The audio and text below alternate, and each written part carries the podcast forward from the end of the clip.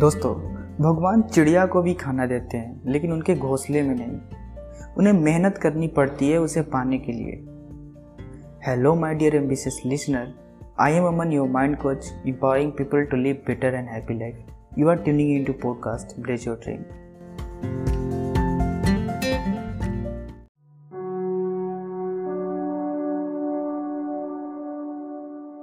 friends what is success क्या आज तक दुनिया में किसी को एक्सीडेंटली सक्सेस मिली है?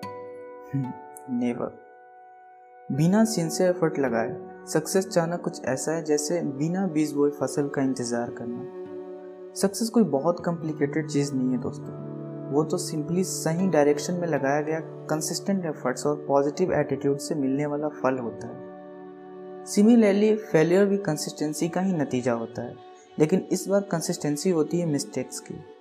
जब तक हम अपनी गलतियों से सीखकर आगे बढ़ना ना सीख जाए, तब तक सक्सेस हमें नहीं मिलने वाली है। सक्सेस की एक कंडीशन होती है दोस्तों स्ट्रगल कहीं आप स्ट्रगल का मतलब किसी से कुश्ती लड़ना तो नहीं समझ रहे?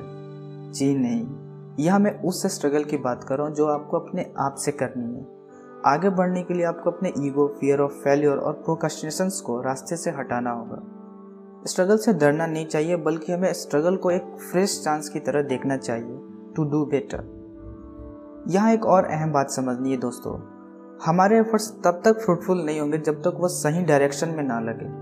और जब आप अपने रास्ते में आने वाले ऑब्स्टेकल को हैंडल करना सीख जाए तो समझ लिए that success is close to you दोस्तों, हम सब मानते हैं कि जहाँ सक्सेस हमारी लाइफ का ब्राइट एंड हैप्पी फ़ेज़ होता है, वहीं फेलियर डार्क फ़ेज़ भी होता है। लेकिन हमें फेलियर से डरने की ज़रूरत नहीं है।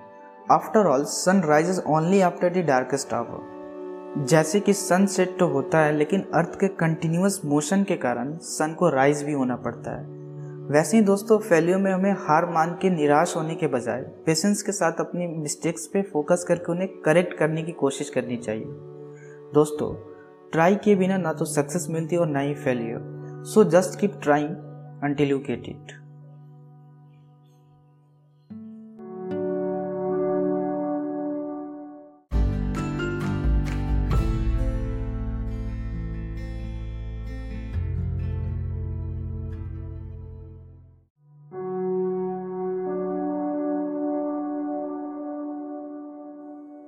struggle कितना इंपॉर्टेंट होता है? आइए एक स्टोरी से समझे।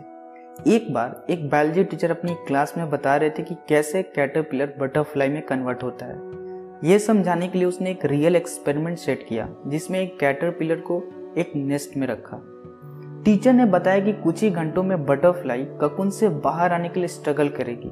और टीचर ने यह भी कहा कि लेकिन कोई उसकी मदद ना करे। और ऐसा कह के टीचर बाहर चला जाता है। स्टूडेंट्स वेट करते रहे। कुछ टाइम के बाद बटरफ्लाई ने ककुन से बाहर आने के लिए स्ट्रगल करना स्टार्ट कर दिया। वो पूरी ताकत लगाकर बाहर आना चाहती थी, लेकिन आ नहीं पा रही थी।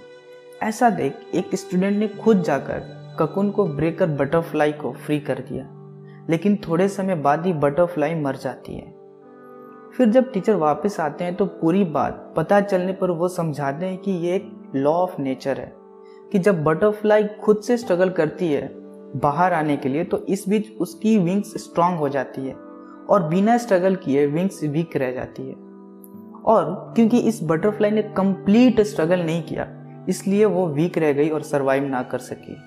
तो दोस्तों अब आप समझ गए होंगे कि लाइफ में कितना ज़रूरी होता है स्ट्रगल करना एक सक्सेसफुल इंसान बनने के लिए। सो so, क्यों ना इस बटरफ्लाई प्रिंसिपल को अपनी लाइफ में लाया जाए क्योंकि बिना स्ट्रगल किए कुछ वर्दी मिलना असंभव है। प्रॉब्लम्स तो सबके लाइफ में आती है और हम उससे भाग भी नहीं सकते, क्योंकि डर के भागना तो लूजर्स की निशानी होती है। डिसअपॉइंटमेंट सबको होता है, लेकिन विनर्स उससे रुकते नहीं। The answer is perseverance so friends develop an attitude of taking risk and facing all the problems right अगले एपिसोड में हम बात करेंगे उन क्वालिटीज़ और हैबिट्स के बारे में जो हमें सक्सेसफुल बनाती है। Thank you